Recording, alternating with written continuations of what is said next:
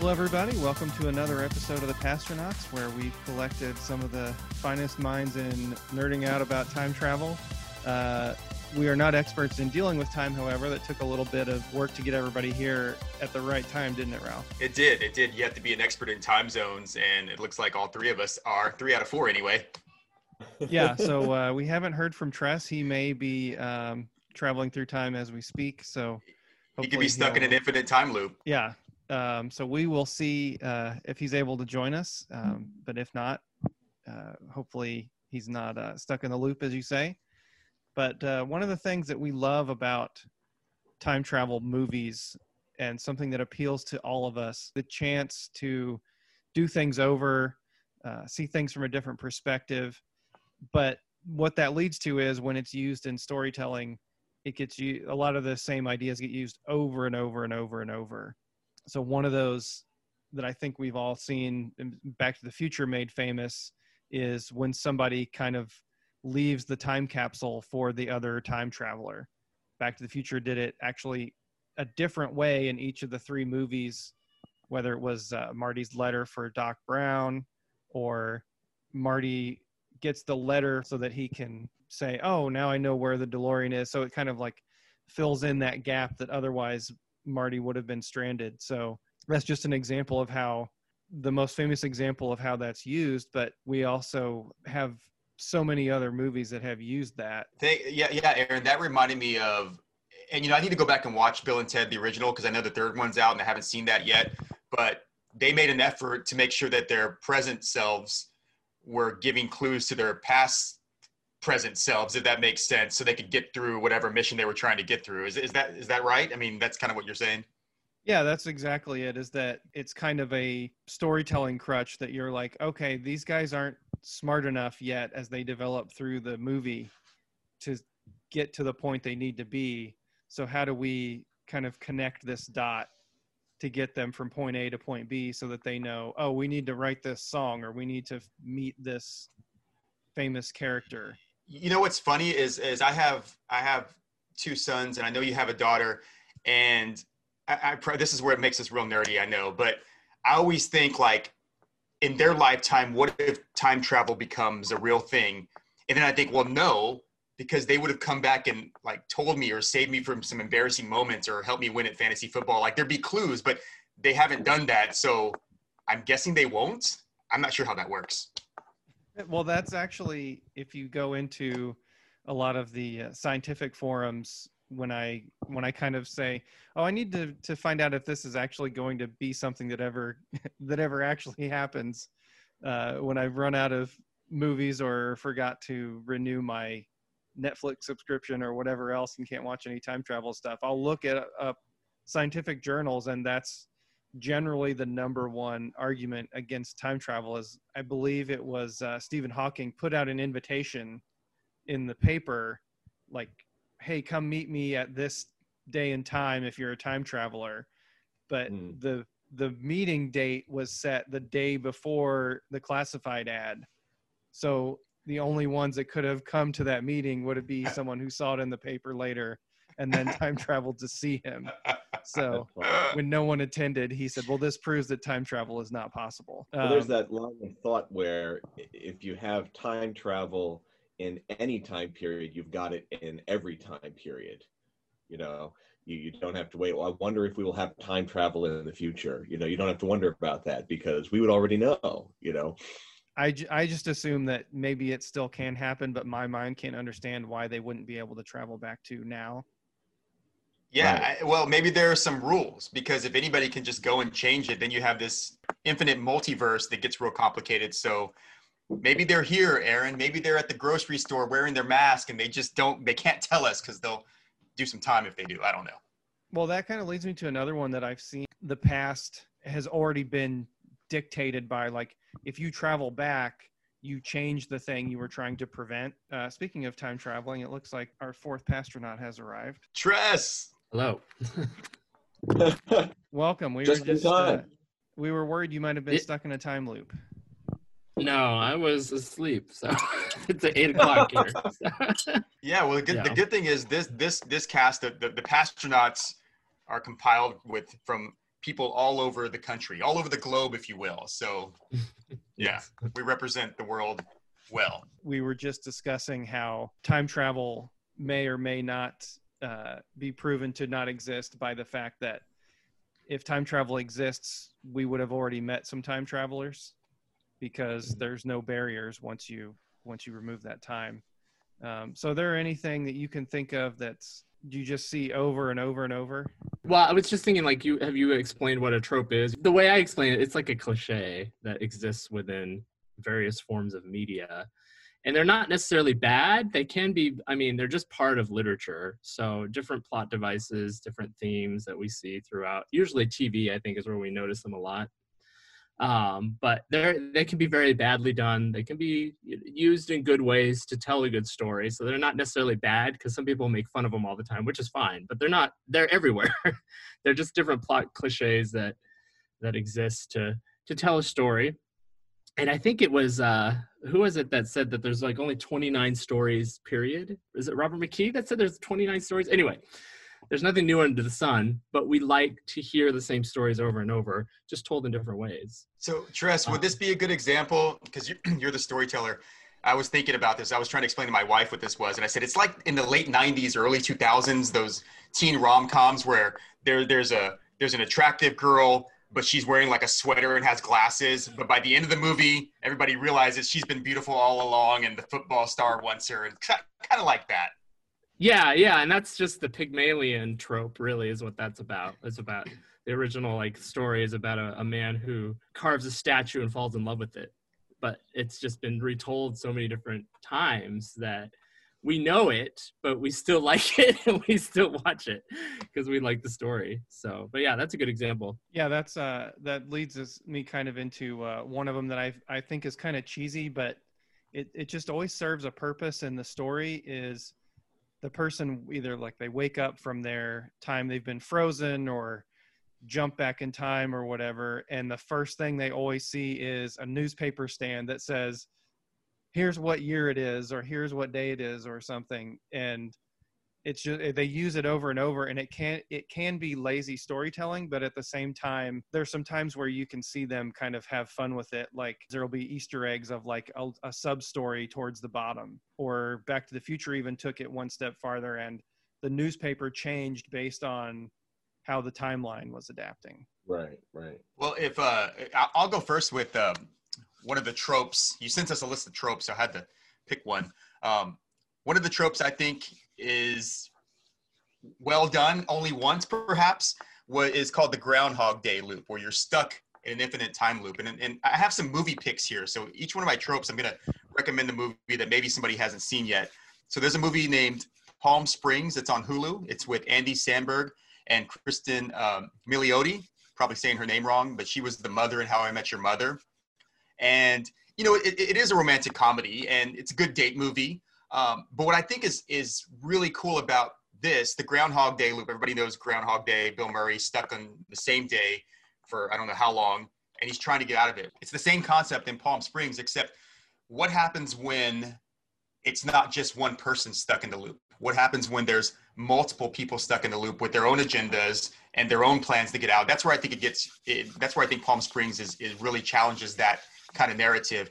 And you know, besides there being a romantic element there, the two main characters they have issues with their past, and I think that resonates with a lot of people. You know, because we all have things where ah, I could have done that a little bit differently, or what happens if this didn't occur in my life. So we get to see how that plays out and what really what, what it really takes to move them forward. So Palm Springs, it's on Hulu. If you have the Hulu, you can go stream it right now. And then I'll steal one idea from something I read on one of the reviews is um, somebody said it's kind of a pandemic metaphor because we're all stuck in this place right now. We all know we're going to get out. We don't know when and what kind of self-reflecting are you doing during this time. So that's a really good flick. I recommend you see it if you have Hulu.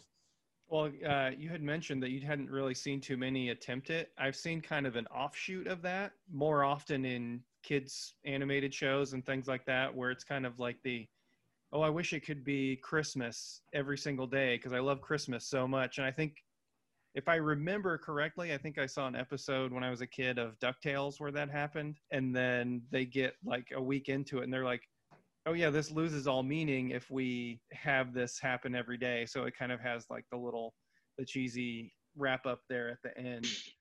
Um, and I know that there and and that's not the only show that's done it. That's why that's why it's a trope is that I can name it, and I'm sure that either people listening or you guys could think of a show off the top of your head where you've seen that where it's not necessarily a time loop that they're reliving the same day but there's some aspect of it that repeats itself like every day is christmas or every day is valentine's day is another popular one and that's from a short story even that is uh, christmas every day back in the 1800s there was a short story called christmas every day but it's retold over and over that has become its own trope in a sense yeah that's a, another good example of it's it's not a new story but we we adapt it for what we know and and Mhm. and change some of the elements but it's the core of it remains the same Well, one of the tropes I was I was uh, looking at closely, and, and you kind of alluded to it earlier, was um, what they called the uh, the ripple effect indicator. It's something that happens or changes in the physical world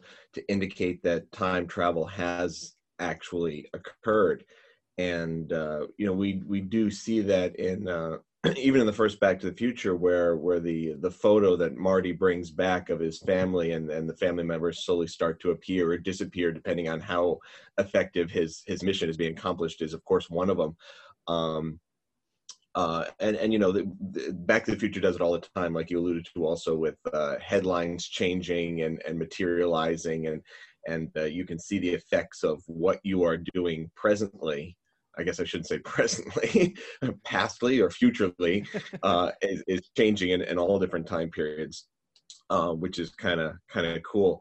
Um, but there's also um, there's a film called Frequency, um, which isn't necessarily a time travel movie per se, uh, but it involves communicating uh, across time. And the basic premise is that a grown man is able to communicate with his deceased father from the past, from when he was a child, uh, through their mutual interest in uh, amateur radio. And so this father in the 60s was was a ham radio operator and had passed away and all of his ham radio equipment was was stored away and sometime in the future the son now grown finds it on a whim starts to hook it up play around with it and he can actually hear the voice of his his uh, deceased father from the past and they're able to communicate which is kind of neat. So they're able to uh, to talk about uh, things that may be happening in the future and, and eventually they use it to prevent a, a tragedy. But there's an element of the story where we don't know if this is all in this guy's head um, or or if this is actually happening because there's no physical evidence other than just this voice that he hears. And so they perform a couple of tests where in the past the father takes a um, a little handheld wood etcher where you would burn something into wood and he burns his initials or a message into the table in the past and that same table in the future where the son is sitting starts to materialize and appear before him. Uh, so it thus it indicates that oh my gosh yeah this is actually happening you know? And they're able to uh, to leave notes with each other by one of them hiding them in the past and saying okay go look here now under the floor and and he pulls it up and there's this 30 year old note that had just been left a couple minutes before so uh, I, I think those are kind of neat because they lend a sense of of credence or authenticity to the story because when you have physical evidence that can't be refuted that has no other explanation other than the fact that there's this connection that you're experiencing to the past so it's a great story. I highly recommend it. It's called Frequency, and I believe, just as an aside, I think there's a a series on Netflix now based on on that concept where they they made it, it, it's not necessarily a direct remake um, but I think they've they've remade the story as a series uh, with a female in the lead. And uh, I was on Netflix just the other day, and I saw it pop up, and it's got the old movie poster as the the clip on on Netflix. I'm like, oh wow, I haven't seen this in years. This is great. I want to click, and it turns out it's the new thing. I'm like, oh no, they used the old image for the new series. So I was like, oh, I don't want to watch this. Todd, that is one of my favorite movies of all time. When that came out, I actually bought the DVD for my uncles and my dad because it's a great father-son movie as well. I mean, it's Yeah. is it Dennis Quaid? I don't know why I'm thinking. Is it one of It the is. Quaid? It's Dennis yeah, Quaid. it's well acted, well casted, um, and it, it, it tugs at the heartstrings. If you, uh, well, everybody has a dad, but if you're a son with a dad or a dad with a son, it's good stuff. yeah. a movie that is great at using these tropes. You guys have seen Safety Not Guaranteed. It's an Yes. independent film. It's a time travel movie in the fact that they're questioning whether or not this one inventor has in fact successfully completed a time travel journey. And the entire movie is spent looking for he says he's done it. There's no proof and they're trying to investigate any of these things like is there something he's brought from his one successful mission? Is he a lunatic? There's no proof of any of these things. And so the search for those tropes and them not being there but you know what they are supposed to be helps you latch into this character because you want to find them and and prove that he's not crazy that that he's successfully done this time travel adventure. It's it's just really good storytelling but it's it's kind of the opposite side of the coin from frequency. Like they keep put it in frequency they have these little trail of breadcrumbs that like each little one leads you to believing it more and more as the story goes along versus safety not guaranteed is the other way of like you keep searching for them and every time you think that you find something that proves it then they cast more doubt on it. And so it kind of takes you through highs and lows until you get to the end and i won't reveal if he's successful or not but that's uh, a, two great examples of how the trope can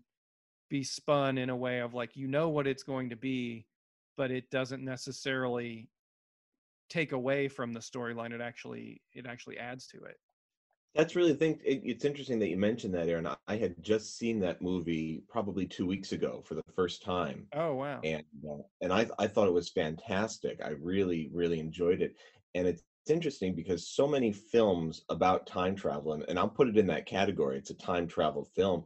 Um, so many films about time travel start with the premise uh, where time travel is the catalyst that starts the story spinning uh, safety not guaranteed is is a movie about time travel in which you like you said you don't know if if time travel is even going to occur in this film or not. And and instead of being the catalyst that sets the story on on the uh, on its path whether or not it's going to occur actually is the the uh, the ending of the story and you you don't find out till five minutes before it's over what's going to happen um, and it's, it's it's a great character study. So excellent, excellent for bringing that up. And I, I didn't even thought of that, but I just saw it. It's great. And it's another uh, side note. Uh, anyone that's a, a Parks and Recreation fan, um, Mhm. Aubrey Plaza is one of the main roles in it. She's much more serious than she is in in the TV show. So Had me at Aubrey Plaza. Come on, to be like that kind of person and be that funny and kind of dark humor. Yeah, she's a big fan. Absolutely. Um, yeah, so I even I even thought about Todd kind of alluded to this. I've thought about an episode that we could do in the future of we could just talk about time travel movies that don't use time travel. I'm sure we could think of some more where the time travel is kind of the catalyst, but really there's no t- there's no time travel in the movie as far as developing the story. You watch the whole thing and you're thinking about time travel, but there's no time travel in the movie. It's a great thought. Has anyone seen Bill and Ted 3 yet? I haven't watched it yet, but that No. could be another thing we can discuss. I want to, I just don't want to pay 30 bucks. That's true. Yeah, I'm waiting for it to, Yeah. I'm waiting for it to stream free on Netflix. yeah, I think that would be a good. Uh, we could kind of just analyze the trilogy and see, because I want to watch the three of them back to back and Yes. see which that like which running jokes they kept and any of the Easter eggs and that kind of thing. Because I know that uh, I know that the the two main actors were way more involved in the story of this one than they were in the others and Mhm. they were a big reason why they were able to get the funding to to produce a movie like this because if if movie studios thought they could make money on Bill and Ted 3, they would have made it quite a while ago instead of this big of a gap. So, hmm And I think I've talked to you about this, Aaron. I think we even visited a few places, but majority of the first movie was filmed almost entirely in Phoenix. And the mall, the San Dimas Mall, it closed uh, a few weeks ago, and it was all in the local news. And yeah, but that one, that one greatly parodies a lot of time travel tropes. yeah, Bill and Ted, they basically were like, "Hey, we're going to use every single one as the as the foundation of our joke." Even though Back to the Future was a comedy, like it still treated the family relations and everything very seriously, very dramatic. And so Bill and Ted was kind of just like a oh yeah, none of this matters. Like we're just going to like we're going to set up rules and then we're going to not follow those rules whatsoever. And what's and one trope that I thought of in Bill and Ted is the ability not only to travel in time but to show up at the exact location on Earth. Um, and I don't know what trope that is, what name it is, but you notice like when they go to steal all the historical figures, they show up exactly where Sigmund Freud is going to be, or exactly in the middle of you know one of Napoleon's uh, battles. But you see that a lot in time travel movies as well. It's not just time, but also location. They can travel specifically to. for Back to the Future, their reason for choosing a DeLorean was the time machine has to go to that time, but it's wherever you launched from. Like, so if you're in Buffalo, New York, you stay in Buffalo, New York. Like, you can't just go to another location. But the way to get around that is you make it a car. And so they have a set of rules, but then they, they kind of be, it forces more creativity out of it because of that. I think they're originally going to build the time machine into like a, a Coke vending machine or something like that, where it was going to be something that wasn't mobile, and all the problems that that created. Like, you know, uh, how is it going to get from here to there? How wh- is the power going to be internalized, or what? You know, so it's kind of So- neat that they built a, a vehicle. Doc, With are you telling me you turned the Coke machine into a? Oh, wait, a wait, I messed it up. What, what's the quote? Somebody, somebody do it.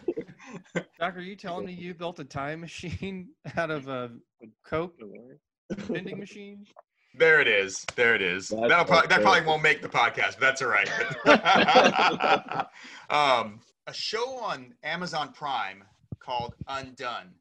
And it is one of the most amazing shows I've ever seen. a- And, you could just miss it because it's just, it, it, it'd be easy to miss if you weren't looking for it. And the only reason I watched it is because it's set in San Antonio, where I was, I'm originally from. So I said, okay, let me check this out. Didn't even know time travel was an element in it. Um, but it stars Rosa Salazar, who is uh, she's she's not well known, but she's great, and Bob Odenkirk, who was in Breaking Bad and, and Better Call Yeah. Saul. Yeah. So this, this the story is this: it's there's a young woman named Alma, and she has an accident, and from that point on, she starts seeing her dead father, which reminds me when you were talking about frequency. I'm like, did they just kind of you know borrow some of these elements here? So he starts speaking to her, but it, it's done in such a strange way because normally I don't like animated films unless it's comic book, whatever you know, kind of genre. But it's it's not. It, it's like it's they act and then they animate it in this really bizarre way, but it's it has a purpose. Alma kind of exists in different moments of time with her father. She's constantly jumping, and the animation in the background kind of lends itself to that, you know. But what makes it amazing to me is you don't really know if it's real. And I'm, I'm talking, I'm kind of dancing around a lot because I don't want to give too much away. You don't know if it's real, but then there are parts of it that elude you to think that it is real.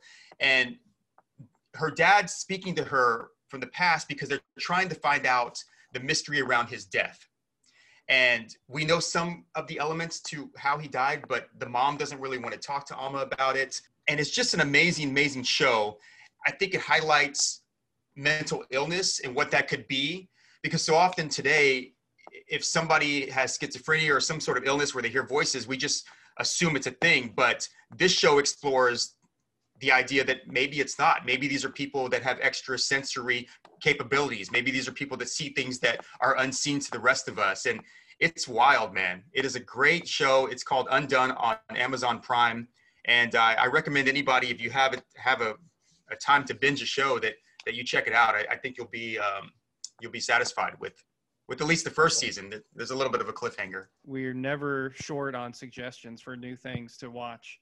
And one of the things that uh, I, I've also thought about for a future episode would not necessarily be talking about film and television, although there's plenty of those that take on this aspect of time travel. But some people have suggested that our perception of time could kind of be like a sixth sense. Like what you see is one thing, what you hear is one thing, and your perception of time because you can you i mean we've all been there where we watch a show and we're like oh i didn't realize that I, that that was an hour long show. It had me on the edge of my seat. I thought it was 20 minutes or whatever or we get involved in an activity or we're at the waiting room at the doctor and it we've only been there 10 minutes but it feels like an hour.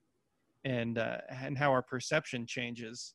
But one of the tropes that i i love but also frustrates me when i see when i see it happening but then the resolution of it makes me happier is the time difference. Like you go you go away uh to space or you go into this time chamber or whatever and the year that you spend in there is five minutes for the people on the other side or vice versa. We'll talk about that in part two uh, as well as any things that you guys can think of because there's no end to time travel. That's if it exists right todd That's right.